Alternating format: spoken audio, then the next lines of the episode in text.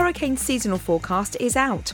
Precise figures for the most likely number of storms is 18 with hurricanes. Of those, 9 will be hurricanes and 4 will be major hurricanes.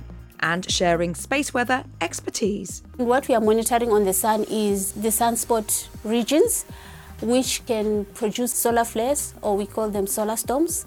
It's Friday, the 27th of May, and you're listening to Weather Snap from the Met Office.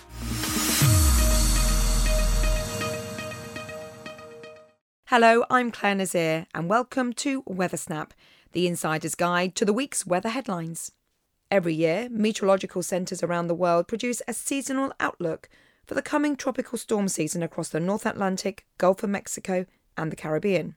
This week saw the release of our seasonal forecast here at the Met Office. And to hear more details, I spoke to tropical prediction scientist Julian Hemming.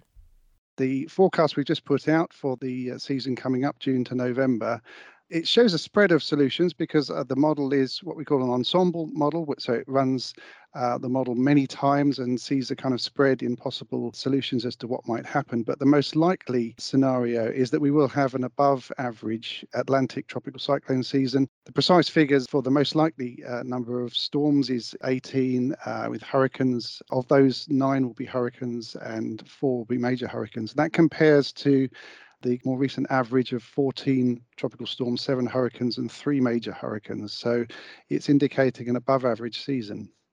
How accurate are these trends? Do they seem to come true when you analyse what actually happened after the season is finished?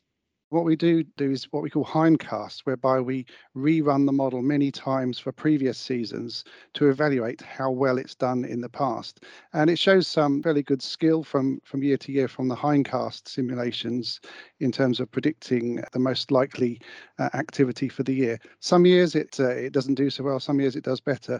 But the interesting thing about this season is that all the different agencies that have so far put out seasonal forecasts are all saying an above average season. So it suggests that even though we're all using different models, they're all pointing in the same direction. Is there any particular region of the tropical North Atlantic which could see more than others? The one thing to be cautious of with a seasonal forecast is the fact that, certainly from the Met Office model, is that it's a prediction for the activity over the whole of the Atlantic basin. Now that includes the North Atlantic Ocean, the Caribbean Sea and the Gulf of Mexico. And it is indicating that the area where we might see the higher activity is towards the west of the basin. Now that does include more of the land areas such as the Caribbean Sea and the Gulf of Mexico and the east coast of the USA. That's interesting. The other aspect of this is global circulations. We're sort of coming out of a La Niña now. And obviously La Niña as well as El Niño is naturally occurring. Does that have some influence, or is it something that the models find hard to resolve? It certainly does have an influence. And actually, we thought we were coming out of a La Niña, but actually the indications now from all the models which try to predict La Niña and El Niño conditions is that things are going to hold steady and possibly we stay in La Niña conditions right through the hurricane season. Now, La Niña effectively means that the ocean surface in the eastern Pacific, the equatorial eastern Pacific, is cooler than average. And what that does, that has an effect on the atmospheric circulation, which moves over into the Atlantic. And primarily what it does is reduce wind shear. Now, wind shear is where the wind changes direction and speed as you go up through the atmosphere. Now, if you have low wind shear, then that is good for the development of hurricanes. So La Niña normally means low wind shear over the Atlantic, which then is one of the reasons why we could get enhanced activity. So this information is vital, obviously, for use of the National Hurricane Centre, but also there is a commercial aspect to this as well. Yes, that's right. Seasonal forecasts are not necessarily going to help us in predicting what's going to happen in the next week or two, which a lot of people will be interested in. But there are other sectors of commerce which are interested to know the likelihood of whether we're going to have a quiet season or an active season. And it's particularly the insurance sector are very interested in that kind of information that can give them any kind of heads up as to the likelihood of things going one way or the other during the season. Tropical prediction scientist Julian Hemming.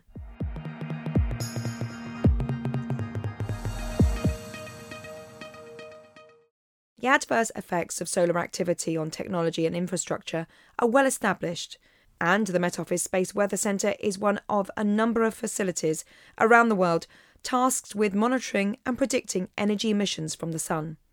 This week, a team of scientists from South Africa paid a fact-finding visit to the UK ahead of the launch of their own 24/7 Space Weather Centre. To tell us more, here's Mpochi Sapongo of the South African National Space Agency. My name is Mpochi Sapongo. I'm the head of space weather from the South African National Space Agency.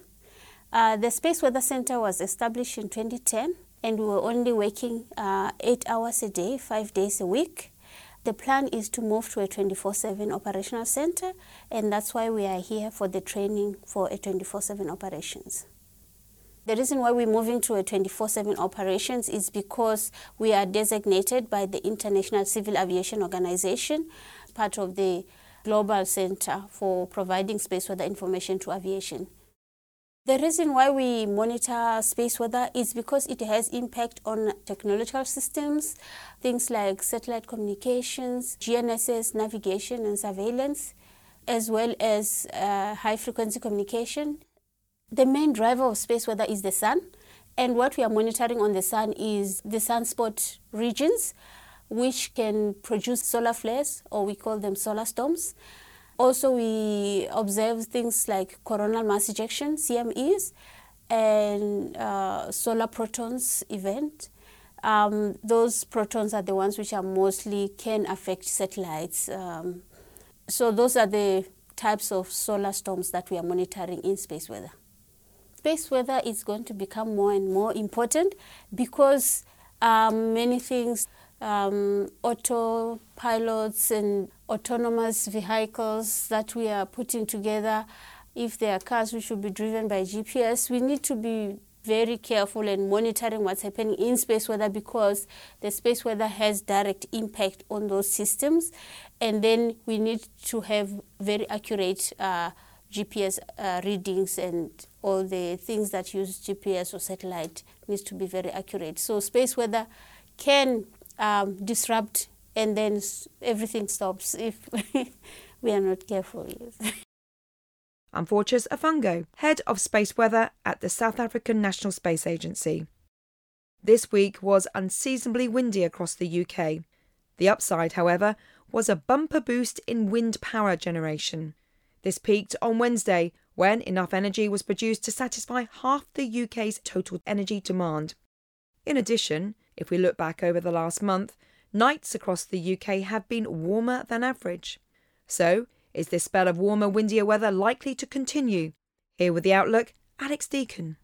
This weekend's weather is fairly straightforward. Let's deal with that first of all, because for most, Saturday is going to be a fine day. Yes, it'll be a bit chilly first thing, but then generally dry and bright with good spells of sunshine. There could still be a few showers over northeast Scotland, maybe even one or two over eastern England, but for the vast majority it will stay dry. After a sunny start, a bit more cloud around the middle of the day.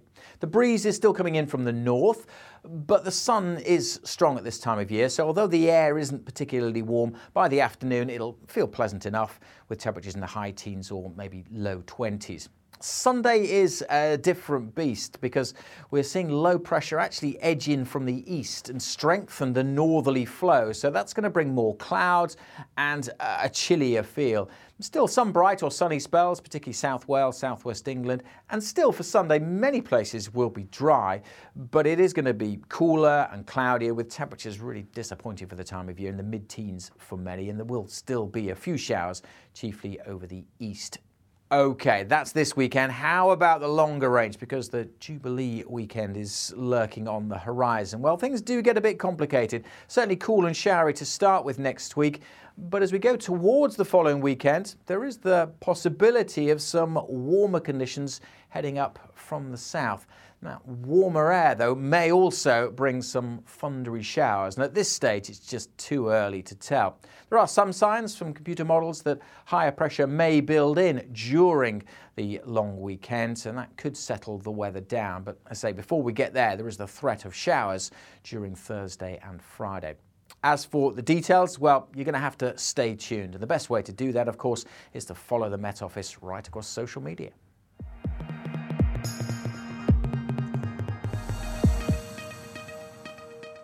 Thanks, Alex. Well, just before we go, Martin Bowles is here with last week's highs and lows. As usual, we'll start last week's UK weather extremes with the maximum temperature.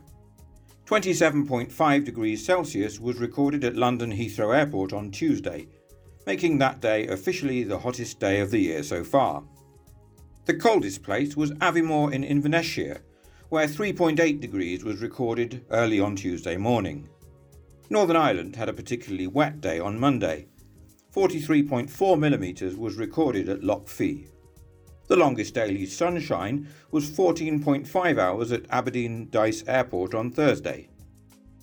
Thanks, Martin. That's it for Weathersnap. I'm Claire Nazir. Editor is Adrian Holloway. Thanks for listening. Weathersnap is a podcast by the UK Met Office. For the latest weather conditions where you are, download the Met Office weather app.